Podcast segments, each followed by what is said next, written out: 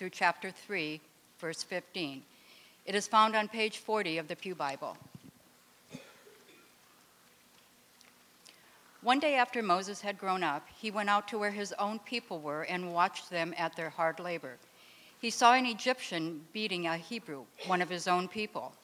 Glancing this way and that, and seeing no one, he killed the Egyptian and hid him in the sand. The next day he went out and saw, he, saw two Hebrews fighting. He asked the one in the wrong, Why are you hitting your, your fellow Hebrew? The man said, Who made you ruler and judge over us? Are you thinking of killing me as you killed the Egyptian? Then Moses was afraid and thought, What I did must have become known.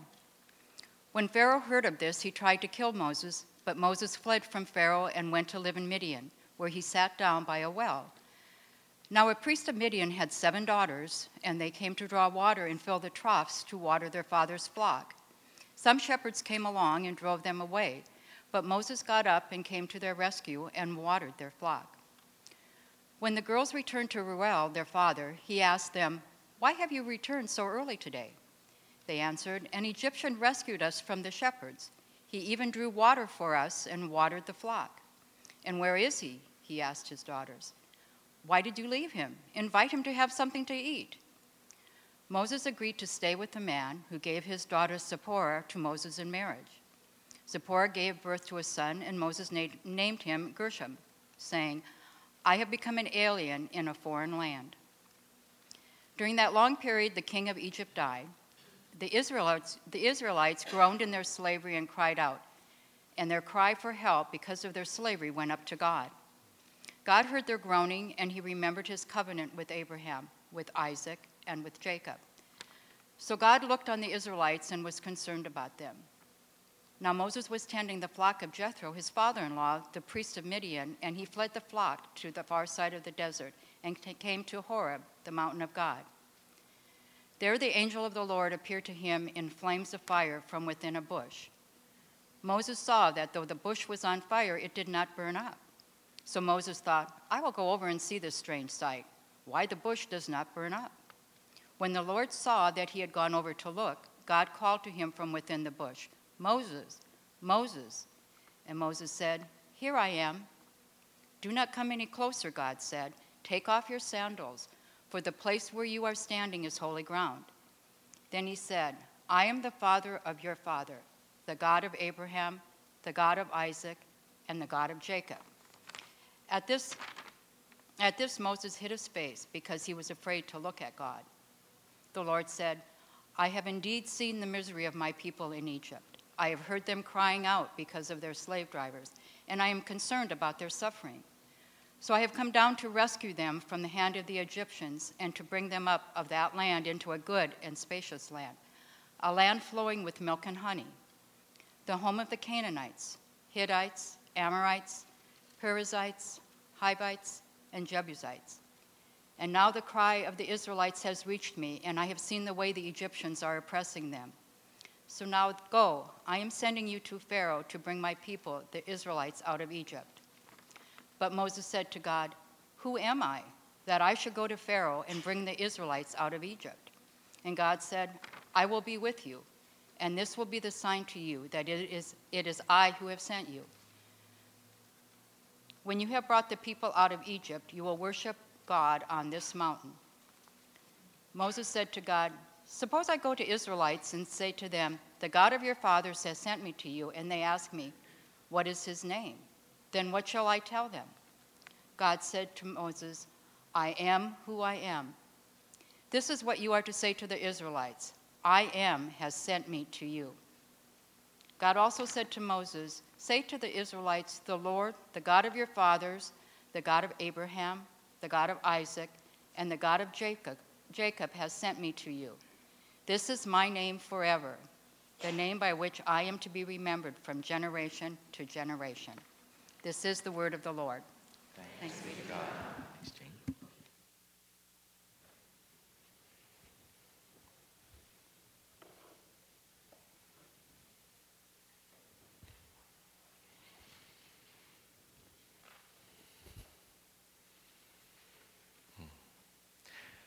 Have you ever thought you were nearing the end of a journey only to realize that you were really only just getting started. I did. My name is Moses. I thought my journey had started long before, three months, in fact, after I was born. It was a death sentence. All male Hebrew children to be put to death. But my birth mother was brave. She hid me. She lived in defiance of the law. She risked her life for mine. My mother was a woman of faith. She believed in me. She believed in my life. She believed that there was a reason for my being here. She placed me in a basket sealed with tar and with pitch and sent me drifting on the waters of the Nile. I wasn't alone, though. My sister, my sister, she followed, she kept watch. My sister saw how Pharaoh's daughter, Pharaoh's daughter, the daughter of the one who had ordered my execution in the first place, Pharaoh's daughter found and adopted me. My sister immediately came to the scene, and, Pharaoh's daughter arranged for my mom to nurse me. And so I grew up with my birth mother for a few months until I went to go live and to be raised as a prince, named by my adopted mother, named by Pharaoh's daughter Moses, for I was drawn up out of the water. I grew up with everything. I grew up with everything. I was part of the most powerful nation on earth, part of the royal family. I learned about the world, I learned about other nations, the Egyptian gods, Egyptian history.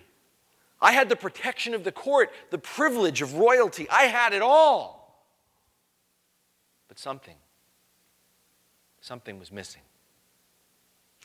Something was always not quite right. I, I, I, I always suspected. I, I always wondered. I had this gut feeling, you know. And then I found out. Then I found out I was not who I thought I was. I was a Hebrew and not an Egyptian. You know, you look at suffering, you look at those without, you look at their hard labor differently when you realize they're your people. One day I, I watched an Egyptian beat a Hebrew slave, and I don't know, I, something just snapped in me. I could have had him arrested, I, I could have had him public, punished. I was a member of the royal court after all, but when no one was looking, I killed, I, I murdered him in secret. I hid his body. I just moved on. I just moved on, or so I thought. I, I tried to relate to my community. I, I tried to reach out to my people. I tried to be a peacemaker. But I was rejected. I was betrayed by the very people that I was trying to protect. And the next thing you know, the next thing you know, I'm, I'm trying to escape another death sentence from another Pharaoh. This time, though, instead of floating on the Nile, I ran into the desert. I ran for my life.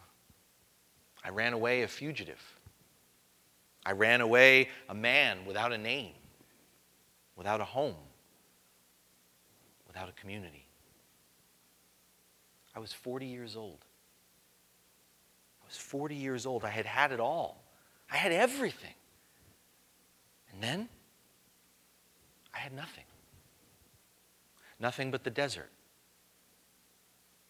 Have you ever had a desert moment in your life? Have you ever had a desert moment in your life that a season, you know, in the wilderness? You failed. You suffered. You lost so much, and there's this disappointment.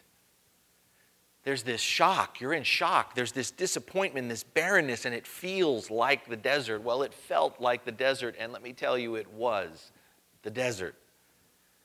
And in the desert, it's easy to get lost. It's a tempting place to go in order to forget. But given enough time, given enough time, the dryness of the desert has this way of making you thirsty. It kind of forces the roots of our lives to grow deeper, deeper in search of water. Sometimes the desert can be a place to rebuild, to start fresh. And I did. I got adopted into another family by marriage. I got a wife.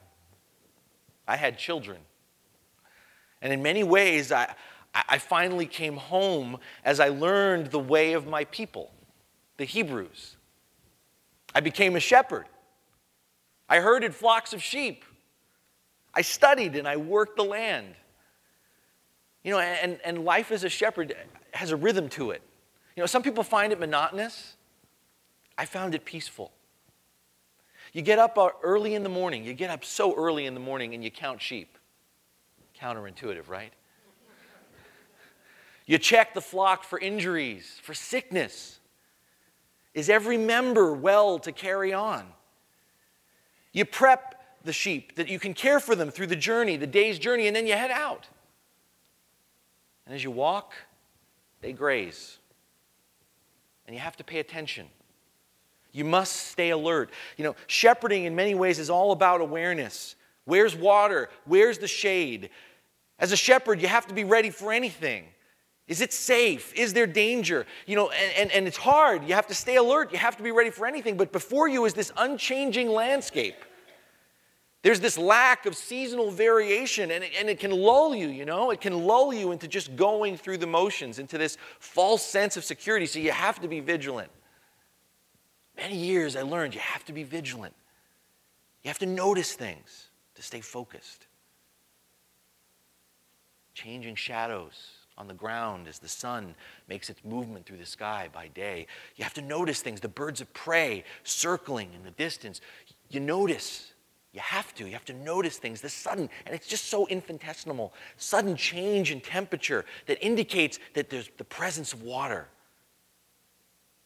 You have to notice things. You have to pay attention because sometimes you might even see a fire in the desert. It was a bush on fire. It was, you know, it was nothing really all that strange. I mean, fires in the desert are rare, but they do happen. Lightning can strike before a storm. There you go, you have a fire. Sometimes people leave a campsite and they don't completely put it out, and there's a fire. But this, this was different. It was a bush on fire. It, it, it, there was the smell of smoke, okay? There was this look and feel of heat, but there was no burning. There was no, no consumption of the bush. There was no blackening of the branches. And it just, it fascinated me. I didn't know what to make of it. I had to go closer. And as I drew closer, that's when I heard it.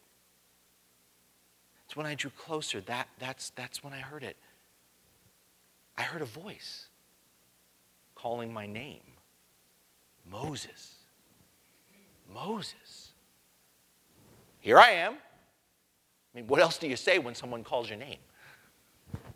Here I am. And then this voice tells me to take off my shoes because I'm standing on holy ground, which kind of makes sense to me since there's this bush in front of me that's burning, but nothing's happening. So far, so good. But then, just like that, everything changed. This voice said, I am the God of your father Abraham, of Isaac and Jacob.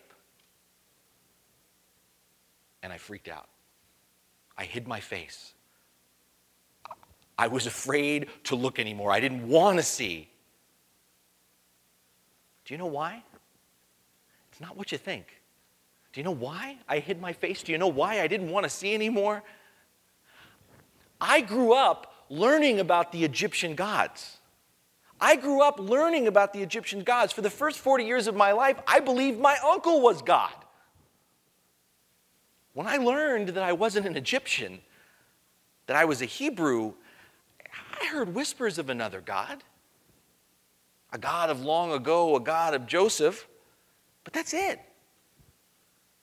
Until I met my wife and her family, and they taught me about this other God. They told me about this God who made a covenant with Abraham, a relationship based on promise and protection, provision. And I'll tell you, it sounded like a great story. I believed it. Why not? What else did I have in the desert? And I was sincere. I was sincere in wanting it to be all be true. I was sincere in wanting it all to be true, but in believing that such a God might exist, but I had never heard from him. I had never heard from him. In my prayers, in my worship, I never encountered him. And that didn't bother me. That was my experience in Egypt. The gods were always busy. And yet here I was, alone in the desert, hearing this God calling my name. He knew my name. He knew my name. And that scared me to death. Why? Because the last God who called my name, Pharaoh, wanted to kill me. This God knew my name, but did he know who I was? A murderer, a fugitive, an orphan, raised an Egyptian, but no longer accepted as an Egyptian, born a Hebrew, but rejected as a Hebrew. I was on the far side of the desert, decades, lifetimes away from Egypt, and I realized in that moment, when I heard this God call my name, I realized in that moment that in running from my past, going somewhere where no one knew my identity, that my anonymity included myself. I didn't know who I was. But this God, this God knew my name. This God said he was the God of my father, Abraham. Do you get this? Do you understand what this meant to me? This God said I wasn't an orphan. This God said I was part of the covenant promise, that that relationship was my identity. I don't know if I can express to you how much this changed my life. To that point in my life, I had come to accept that I was an outsider. Years ago, when I had murdered that Egyptian, you know, honestly, I was really trying to kill myself. The Egyptian that I had been raised to believe that I was. When I buried that body, I was burying my past. I didn't know how to relate to my own people. And when I tried, they rejected me, so I ran. And you know what? I got used to it. I got used to it. I was an outsider. And like I said, I, I came to believe in the God of Abraham. I prayed the prayers, I worshiped, I heard the stories, but I was always distant from them being in the desert as the years went by, decades actually. What, what did it have all, all to do with me? What did it have to do with me? And now, this voice was declaring that I was a part of the covenant, a part of the promise. I wasn't an outsider. Abraham was my father. And his father, this God, was my father too. I am a child of my Father. That was my true identity. You might be wondering, sometimes people ask me, How did I know? How did I know that God was speaking to me? How can I be so sure that I wasn't just delusional in the desert? That happens, you know. How was I able to understand all that was being revealed to me? covenant, the God of Abraham, Isaac, and Jacob. It wasn't my mom. My birth mom sang songs but didn't tell me much. It was keeping me alive. I believed in the gods of Egypt. How did I come to understand? How was I able to recognize? How did I know I wasn't just hearing things in the desert? It was Jethro. I haven't said much about my father in law, but it was Jethro. Jethro. He was a priest of Midian. Now, I, I, know you, you know more of my story, but priests at this point weren't really defined among my people. And Jethro was a priest. He was one who interceded for God. And as a man of God, Jethro taught me. He modeled for me this covenant relationship, what it looks like. Remember, I was a foreigner on the run. I was a foreigner on the run, but Jethro took me in. He took me in in the most intimate way possible, he invited me to his table. I don't know what's intimate for you, but back in my time, to be invited to someone's table was the most intimate invitation you could receive. He invited me to his table. He modeled for me what covenant, what relationship looks like. But he did more than that. He embraced me. He embraced me as a son. He gave me his daughter in marriage. I know there are some fathers in here, but do you just casually give your daughters in marriage? I was a fugitive, an alien, a foreigner, and he embraced me as a son and gave me his daughter in marriage. He gave me a flock, he gave me land. I guess what I'm trying to say is Jethro became my father. He taught me about the way of the Lord, showing me the way of the Lord. So that day, I, I would, I, I didn't know it until that moment, but that day when that voice came from the fire, I recognized that voice. I knew it wasn't a delusion. It became clear because Jethro had prepared me for that moment. Without Jethro, I wouldn't have understood the fire in the desert. Covenant has to be taught. Covenant has to be modeled, it can't just be defined. So, who's your Jethro? Who's your Jethro? In whose life are you being a Jethro? You know, in the middle of that life changing encounter, I still thought that my journey was near an end. I mean, I was 80 years old, okay? I had lived two lifetimes. I had gotten education in Egypt. I had made a living as a shepherd. I had a wife and kids. I had a legacy. And now, as I was literally putting out to pasture, my life was finally full as I completely understood who I was.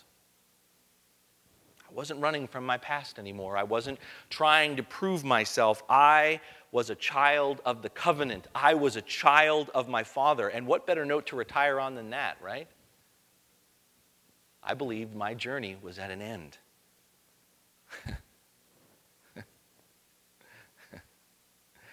but my father, my God, wasn't done talking. I'm sending you to rescue my people. I'm sending you to rescue my people. That's the first time I heard the call that goes beyond the covenant. That's the first time I heard the call that goes beyond the relationship. That's when I first heard the call to be a part of my Father's kingdom. That's when I learned, that's the day that I learned that you need to know who you are. You need to know you're not alone. You need to know you belong. You need to know that you're a part of the family, that you're included in the promises. But in understanding that relationship that you have with this God, with your Father, you need to recognize you have a responsibility as well, a part to play in His reign, in His kingdom. Oh, I say this now, but back then I wasn't convinced. I didn't get it at first. Who am I? I have sent you to rescue my people, but who am I? I couldn't let go of my past. Do you understand who's standing before you? I am a failure. I'm a fugitive. I killed a man. Are you looking at me? I'm 80 years old. Have you heard me speak? I'm not really good with words. I will be with you. I will be with you. You know, at first, I didn't get it. But God has a way of repeating himself. I will be with you. You know, what God was saying to me, and I didn't get it, is it's not about who I think I am. It's about who God declares me to be. I am His. I thought I knew who I was, but I still had some learning to do because my identity is not about who I think I am. My identity is about who God declares me to be, and I am His. Covenant, relationship, identity, it comes first, but covenant always leads to kingdom. That relationship leads to responsibility. I will send you to rescue my people. I still hesitated. I still hesitated. I hemmed and I hawed before my dad. What kid doesn't? I hemmed and I hawed before my dad. I had lots of good reasons. I had responsibilities as a shepherd, as a husband, as a father. Look, I, I, finally was getting back on my feet and doing quite well. My life's finally at peace, you know? And this sounds, can we just say, a little dangerous? Look, I left that world behind, right? I left that world behind. I'm not welcome there by either side. This, th- this actually was my thought. This was my best excuse. You know, yes, okay, look, Dad, I, I know who I am, but I have no real power and authority, okay? I mean, what difference can I make? What am I supposed to do when I say, eh, when I say, and when they ask me about what authority and power I have? What am I supposed to say when they ask who sent me? I had lots of good reasons. But you know something? God always has more. Beyond that repeated encouragement of, go, I'll be with you, the Lord, my Father, added his calling card. God gave me his name. I can't repeat it, but let's just say this. I grew up for the first part of my life before a man, Pharaoh, who declared himself to be God in saying that the sun, the moon, and the stars revolved around him. But now I encountered a God who said, I am the beginning and end of all things. In other words, I encountered the God who made the sun, the moon and the stars, the God who created time itself. I didn't get it then, but I'm here to tell you now. When I asked, What power and authority do I have? When God gave me his name, he gave me his answer. Our power and authority come from who God is. God at work in us and through us. It doesn't come from our own strength and resources. That's why God kept saying, I'll be with you. I kept trying to make excuses. But when you truly understand whose you are, when you truly understand the covenant, when you truly understand the relationship, it starts, it starts to sink in that you're part of something bigger than yourself. That God's relationship is not just with you, but with all of his people responsibility. I had a responsibility. I was just beginning to understand that I had a responsibility, and God was saying to me, My responsibility was to represent Him, to represent His kingdom, me. And you know, in that moment when I still was making excuses, do you know in that moment it hit me again? Do you know in that moment when I realized that I had a responsibility, that God wanted me to represent Him, I began to realize in that moment, even as I was making excuses, I began to realize that everything in your life is preparation for that responsibility. Everything in your life is preparation for that responsibility. I suddenly realized it hit me. 80 years old, 80 years old, and it finally hit me. You know, my life being saved, not once, but twice, wasn't an accident. You know, it finally occurred to me, it dawned on me that being raised as an Egyptian, that education I got, that perspective that I had, that unique perspective I had, was for a reason. It suddenly sunk in that spending 40 years in the desert learning how to survive, learning how to lead sheep that have a tendency to go astray, learning how to provide protection, food and water is not, was not a waste of time. Everything in your life is preparation for the responsibility that God gives you. The Lord called me. He promised to be with me, but I still had to respond. I still had to go.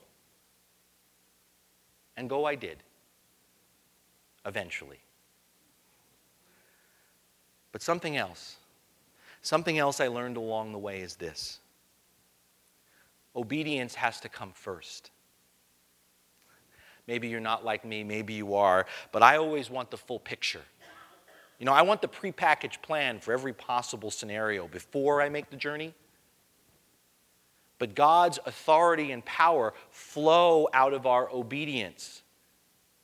We get guidance as we go. We get guidance as we go. We need to remember and value the person over the plan. We need to keep our eyes on the one who goes before us rather than searching for the answers that we think we need to have. Trust me, we learn, we get guidance as we go. It's the difference between watching frogs and hail fall from the sky and trying to strike a rock for a little water by yourself. Trust me. We get guidance as we go. My name is Moses. I thought my journey was nearing an end, but that's when I found it was really just getting started. I, I experienced the clash of the kingdom of God and the kingdoms of Pharaoh. I survived the Passover. I journeyed through the wilderness, leading numbers, countless numbers of people. I received the covenant of God in the form of the law on top of his mountain.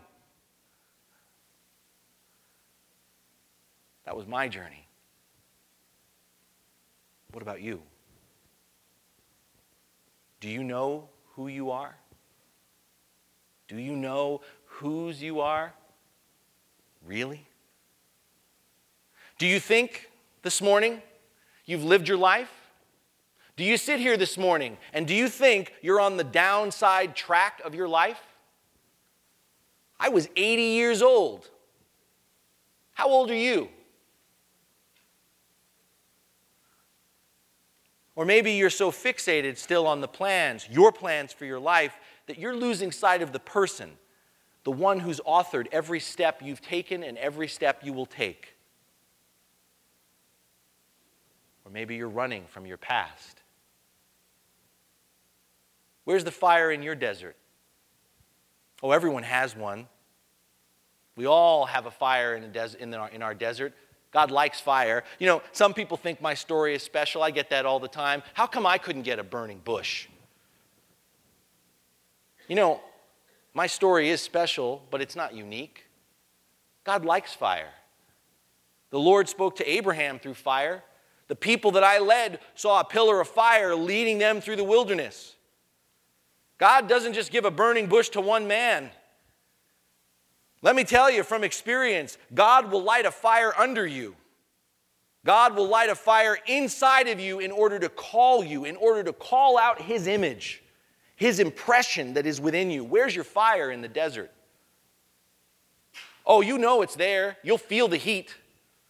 You'll feel the heat of the fire. You'll smell the smoke. It'll be a bit uncomfortable, but you won't get burned. Just refined. The old you is passing away and the new you is being called out. Where's your fire? Who's your Jethro?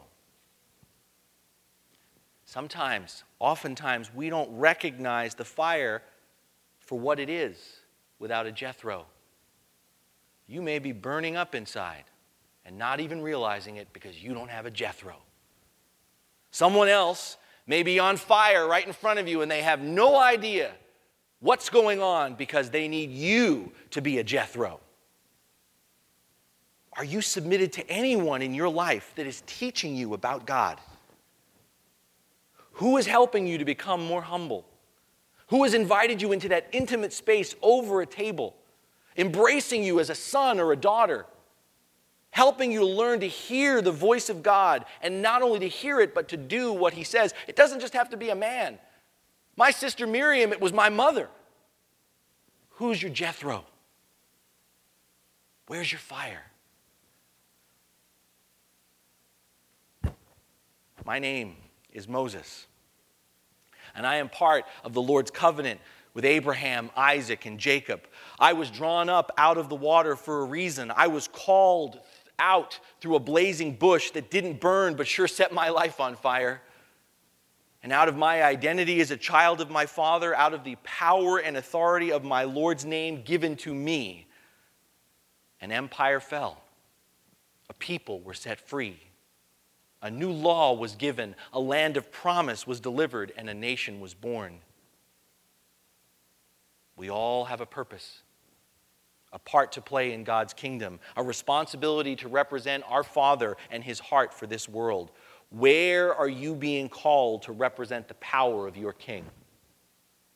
To whom are you being called to represent the love of the Father?